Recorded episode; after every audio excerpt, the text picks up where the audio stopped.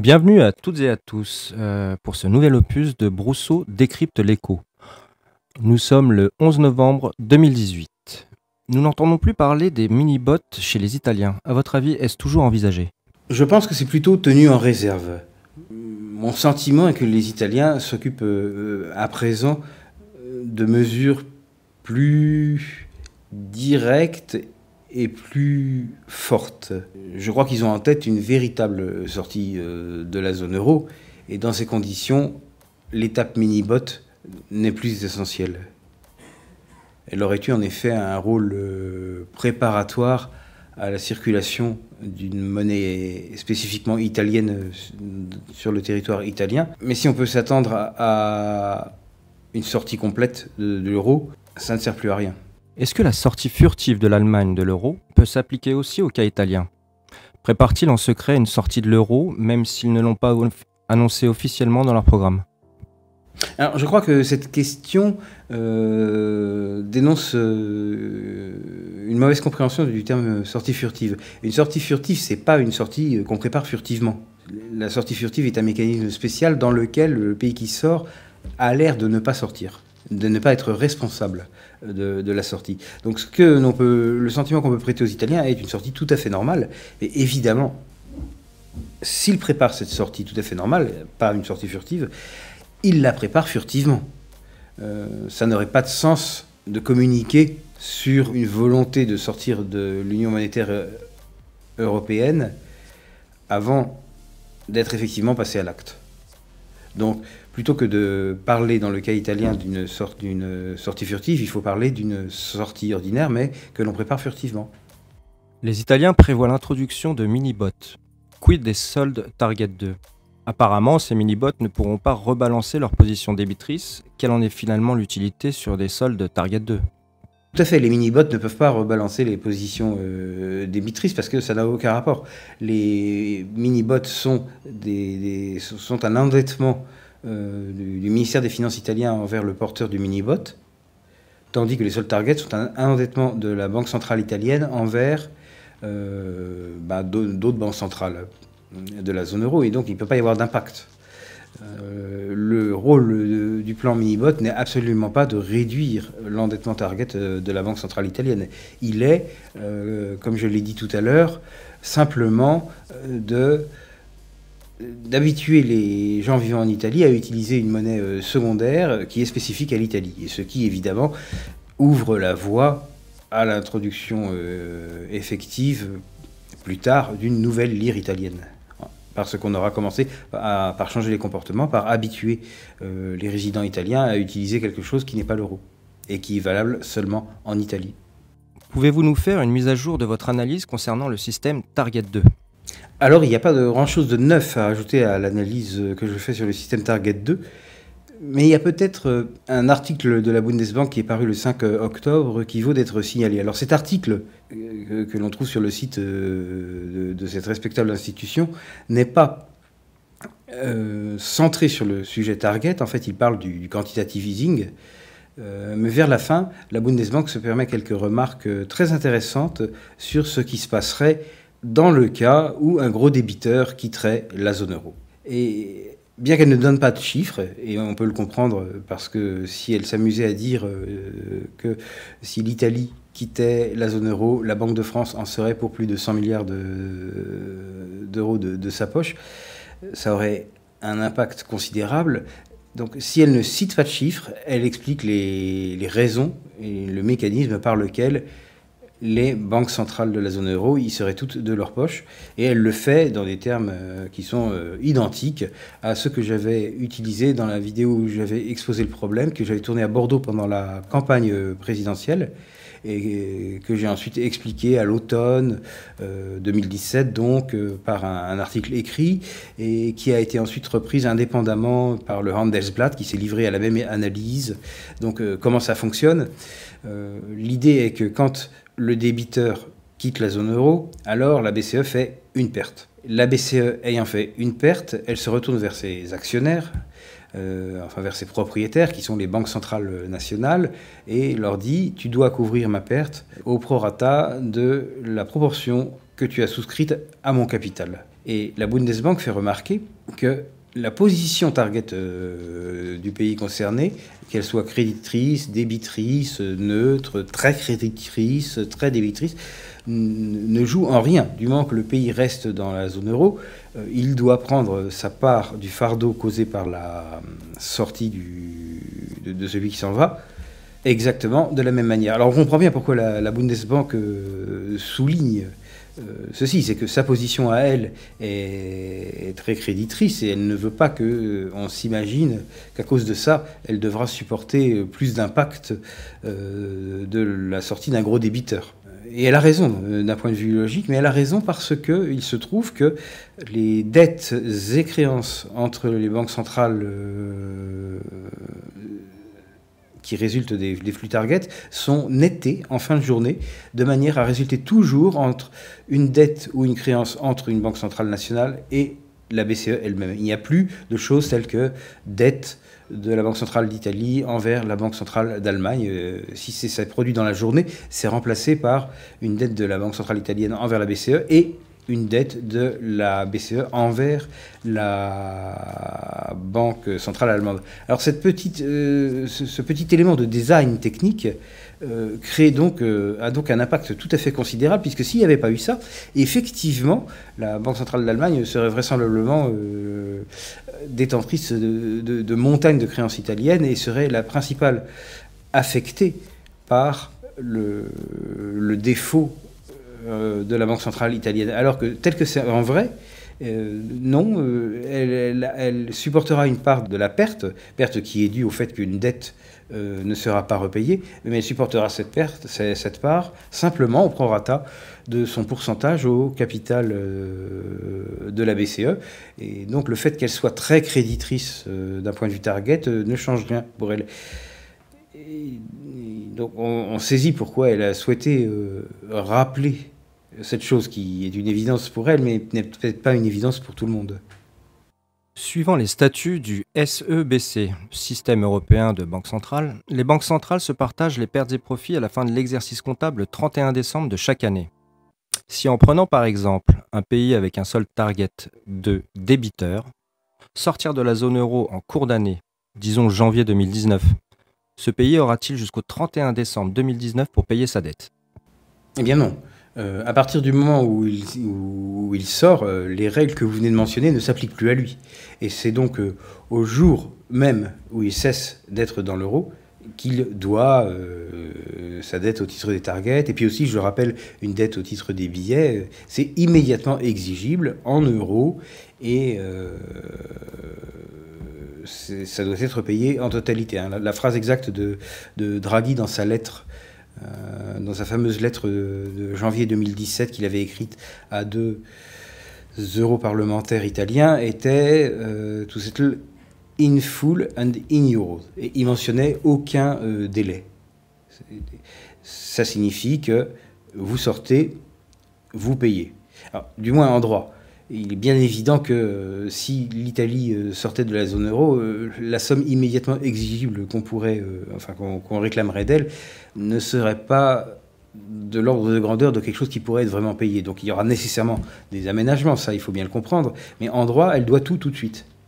Et pas au 1er janvier de l'année suivante ou à quelques dates qui soient prévues par les règles internes au SEBC, dont elle ne ferait d'ailleurs à ce moment-là plus partie. Ne pouvons pas nous dire qu'au final, les pays créditeurs Target 2, comme l'Allemagne, le Luxembourg, les Pays-Bas, ont financé eux-mêmes l'achat de leurs propres produits et services, vu qu'au final, il n'y a pas de transfert de fonds entre BCN, Banque Centrale Nationale, juste des ordres de paiement sur des comptes au nom de chaque BCN dans les livres de ces dernières. Oui, enfin, ce qu'il y a au final, donc, c'était effectivement que des comptes ouverts par la BCE chez une banque centrale autre que la BCE soit créditée ou débitée, soit que des comptes ouverts par la Banque Centrale Nationale chez la BCE soient crédités ou débités. Il n'y a que ça. Alors, effectivement, on peut se dire ça. Il faut cependant penser que, selon le contexte où la question arrive, on peut se parler soit de l'exportateur, alors mettons un exportateur allemand qui a vendu un bien allemand à un client italien, soit du pays Allemagne, et c'est pas pareil. Parce que l'exportateur, lui, il est content, il a touché son argent, il l'a vraiment touché, c'est pas fictif, et il a eu ce qu'il voulait, d'accord. Et au niveau du pays qui contient à la fois l'exportateur et la banque centrale, eh bien non, c'est beaucoup moins intéressant, parce que l'argent que l'exportateur a touché, en fait, il a été payé par la banque centrale de son pays. Donc notre exportateur allemand a été payé par la Bundesbank. Et donc au niveau de l'Allemagne, c'est pas super intéressant. Et on peut tout à fait dire ce que vous disiez, que l'exportateur au sein de la zone euro a en quelque sorte financé l'achat des biens et services qu'il propose par les pays plus faibles de la même zone euro. Ça, c'est vrai. Il ne faut quand même pas oublier aussi une chose, c'est que ça n'est pas seulement un déficit commercial qui crée les déséquilibres Target, il y a aussi une histoire de fuite des capitaux qui s'y surajoute. Donc ce n'est pas uniquement parce que l'Allemagne exporte plus qu'elle n'importe de l'Italie qu'il y a beaucoup de créances Target allemandes et de dette Target italienne. Il y a aussi le fait que des Italiens fortunés ont placé leurs sous en Allemagne. Soit qu'ils l'aient fait directement, soit qu'ils aient par exemple vendu des actifs italiens qu'ils avaient pour acheter des actifs en dollars. Et à ce moment-là, comme le change va être réglé selon toute vraisemblance par une banque résidant en Allemagne, il va en résulter que ça va faire un flux Target depuis l'Italie vers l'Allemagne, juste parce que notre Italien, je veux dire, aura acheté des T-bonds pour remplacer ces titres obligataires italiens. Donc cette histoire de fuite des capitaux, qu'il faut comprendre, si vous le voyez dans un sens large, est aussi une composante de la constitution des déséquilibres Target, du processus de constitution des déséquilibres Target.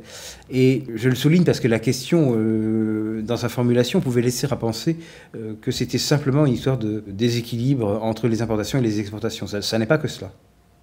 Si finalement tout règlement de paiement entre les BCN via Target 2 crée automatiquement une dette intra-eurosystème de la BCN du payeur envers la BCN du pays, n'est-ce pas au final ce que l'on peut appeler des eurobonds ? Alors non, parce que les eurobonds, c'est des bonds. Et un bond, c'est un titre obligataire. Alors le titre obligataire, il a un marché secondaire, il a un code ISIN, vous pouvez, si vous en détenez un, vous pouvez le vendre, vous pouvez l'acheter, tout ça. Alors que les dettes Target, c'est plutôt assimilable à un compte bancaire. Donc soit un compte qui est ouvert chez vous, et dont le détenteur est quelqu'un d'autre, soit un compte que vous avez ouvert chez quelqu'un d'autre. Mais les comptes, vous pouvez pas, c'est pas des titres, vous pouvez pas vendre votre compte en banque. Vous pouvez vendre de l'argent qui est sur votre compte en banque, mais c'est pas la même chose. C'est vendre du cash. Mais le compte lui-même, il y a votre identité dedans. Il n'est pas cessible. Donc c'est pas assimilable à des bonds, et donc c'est pas des eurobonds. D'autre part, ce qu'on appelle ordinairement les eurobonds, c'est des bonds qui sont souscrits par le gouvernement. Alors que les histoires de Target, c'est toujours des dettes et des créances entre banques centrales. Et les banques centrales et les gouvernements, c'est pas pareil. La dette Target, doit-elle être payée seulement via Target ? Ben non, elle ne peut pas être payée via Target, parce que en fait, vous avez une dette Target, et on vous demande de la repayer. Et si on vous demande de la repayer, c'est parce que vous êtes sorti de la zone euro. Bon. Si vous êtes sorti de la zone euro, vous n'êtes plus dans le système Target. Par conséquent, vous ne pouvez pas employer le système Target pour la payer. Une fois le Frexit réalisé, quels moyens aurons-nous pour se protéger des représailles et de jeux spéculatifs contre le Frexit ?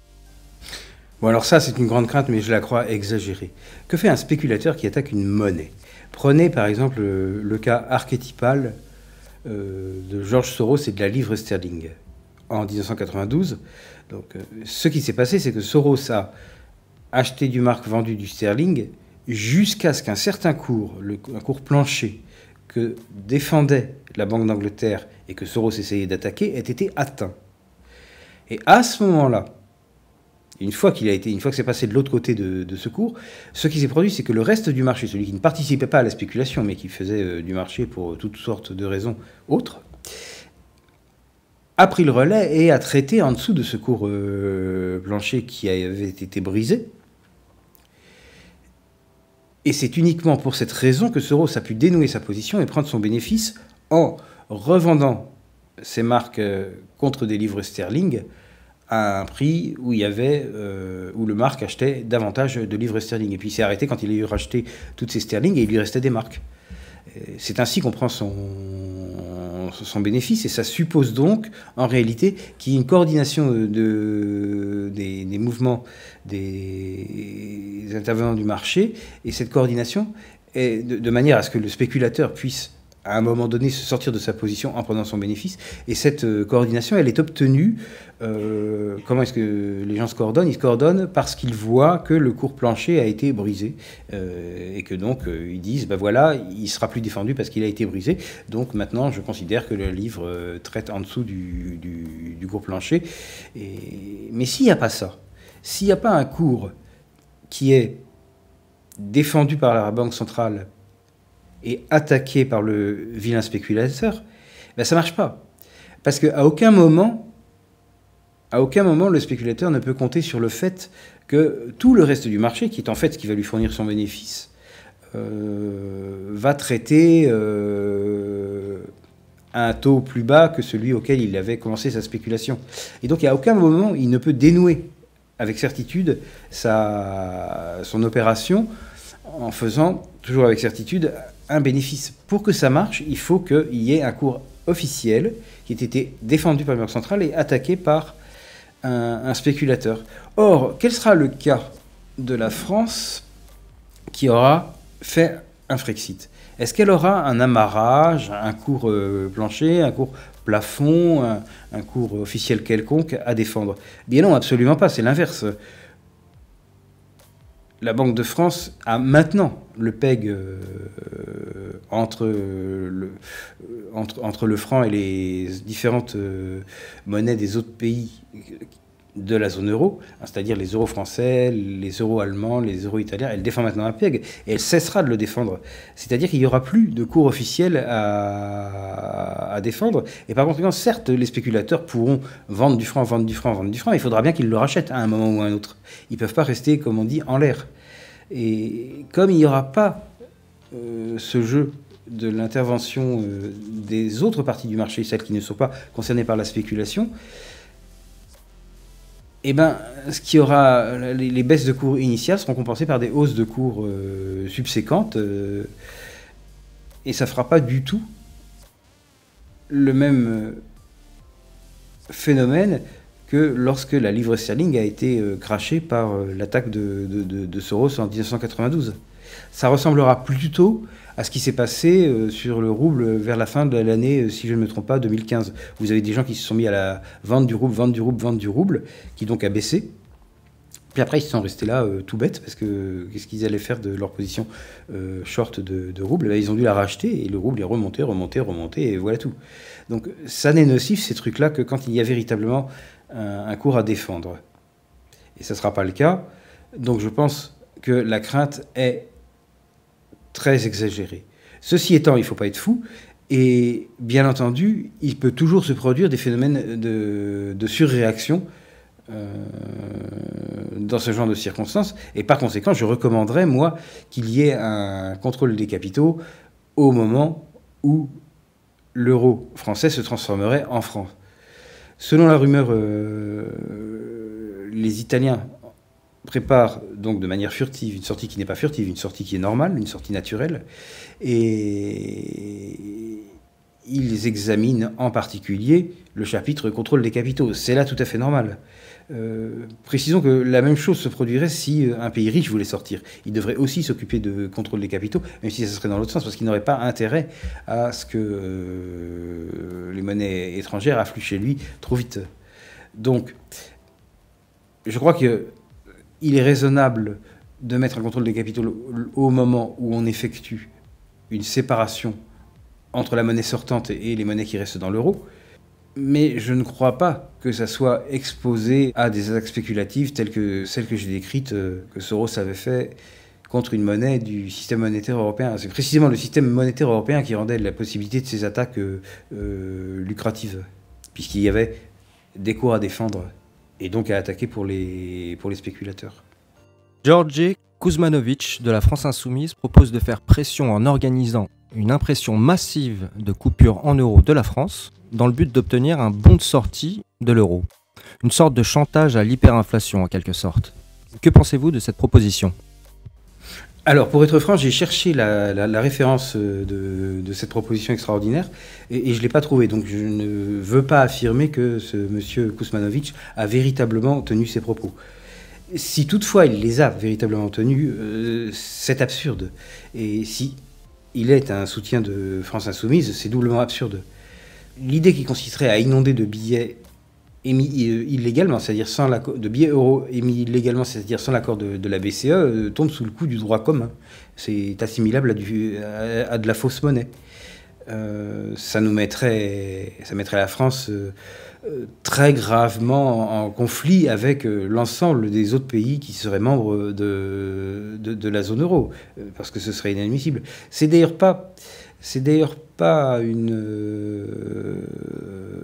forme unique de cette idée, puisque vous avez aussi ce qui a été examiné par la BCE quand elle s'inquiétait de l'exit d'un pays, c'est la possibilité que des billets qui soient détenus par une banque centrale, et donc étant détenus par cette banque centrale, n'étaient pas en circulation, au moment de la sortie, disparaissent du stock de cette banque centrale et donc fort vraisemblablement se retrouvent en circulation, mais d'une manière qui n'a pas été autorisée par la BCE.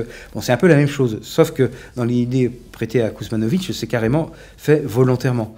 Non, on ne peut pas faire des choses pareilles, ça tombe sous le coup du droit. Et en plus, c'est étrange de la part d'un parti qui prétend ne pas vouloir de Frexit.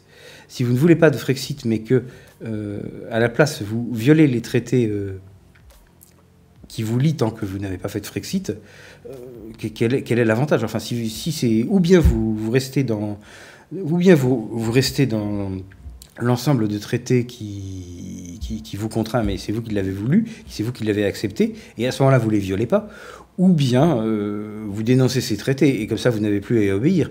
Faire les deux à la fois en disant... je reste dans les traités qui instituent l'union monétaire, mais par contre j'y désobéis, c'est une absurdité pure et simple. Il faut bien comprendre que le système des billets euros fonctionne uniquement sur la base du fait que les banques centrales ont confiance mutuellement, les unes envers les autres, dans le fait qu'elles décomptent exactement les billets qu'elles mettent en circulation et qu'elles retirent de la circulation. C'est fondamental. C'est-à-dire que chaque fois que la Banque de France met en circulation un billet de 5 €, elle note quelque part plus 5 €. Et chaque fois qu'elle retire de la circulation un billet de 5 €, elle note quelque part moins 5 €. Et, chose très importante, les autres banques centrales considèrent que son chiffre est bon, qu'il n'a pas été trafiqué. Ce serait impossible s'il y avait une méfiance qui se développait entre les banques centrales nationales sur la question du comptage des billets à l'entrée et à la sortie. Donc cette idée serait très lourde de conséquences, pas seulement diplomatiques, mais même monétaires et financières, parce que plus personne n'aurait confiance dans les comptages des différentes banques centrales nationales des billets. Ce serait un acte de sabotage disproportionné par rapport à les faits recherchés. Selon l'hypothèse de la sortie furtive, ne pensez-vous pas que dès que la Bundesbank décidera d'exiger le nantissement des pays transfrontaliers, la nouvelle ne se propagera pas très rapidement dans la presse économique allemande et française spécialisée ?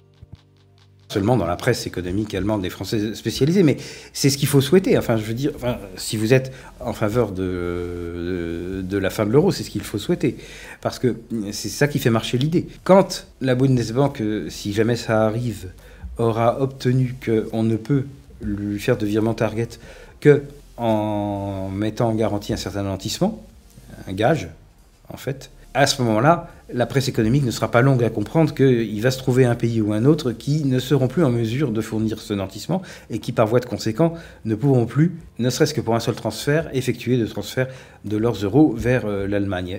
Et à ce moment-là, ils comprendront fort bien qu'il va se produire l'émergence d'un cours de marché entre les euros, par exemple espagnols, et les euros allemands, et que ce cours de marché ne sera pas constamment égal à 1,0000. Et c'est précisément, quand les marchés financiers et la presse économique aura pris conscience de ça, c'est précisément quand il y aura un Rick Reuter ou un ticker Bloomberg qui montrera le cours de change entre l'euro espagnol et l'euro allemande, l'euro allemand, qu'on pourra dire que l'union monétaire aura vécu. C'est toute l'histoire. Donc oui, la réponse est oui, et c'est fait exprès. Comptez-vous donner des conférences pour informer les Français de la situation? Alors des conférences, j'en ai déjà donné. J'ai participé récemment à la table ronde, la numéro 2 de l'Université d'automne, et aussi à deux réunions publiques pour la campagne des législatives. Mais viennent ensuite les élections européennes, dont la campagne se déroulera sur plusieurs mois et qui aura lieu à l'échelle de la France tout entière, puisqu'il n'y a plus qu'une seule liste. Et là, il va sans dire que j'aurai plusieurs conférences à donner dans plusieurs grandes villes de France.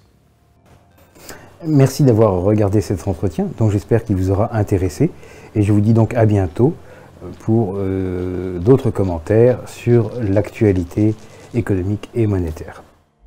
Retrouvez nos analyses, nos propositions, adhérez ou faites un don sur upr.fr. Retrouvez-nous aussi sur Facebook pour partager des idées et participer au direct. Twitter pour suivre les réactions de François Asselineau au jour le jour. YouTube pour ne rater aucune de nos vidéos. Pour nous aider à rétablir la démocratie, poussez-nous, abonnez-vous, partagez.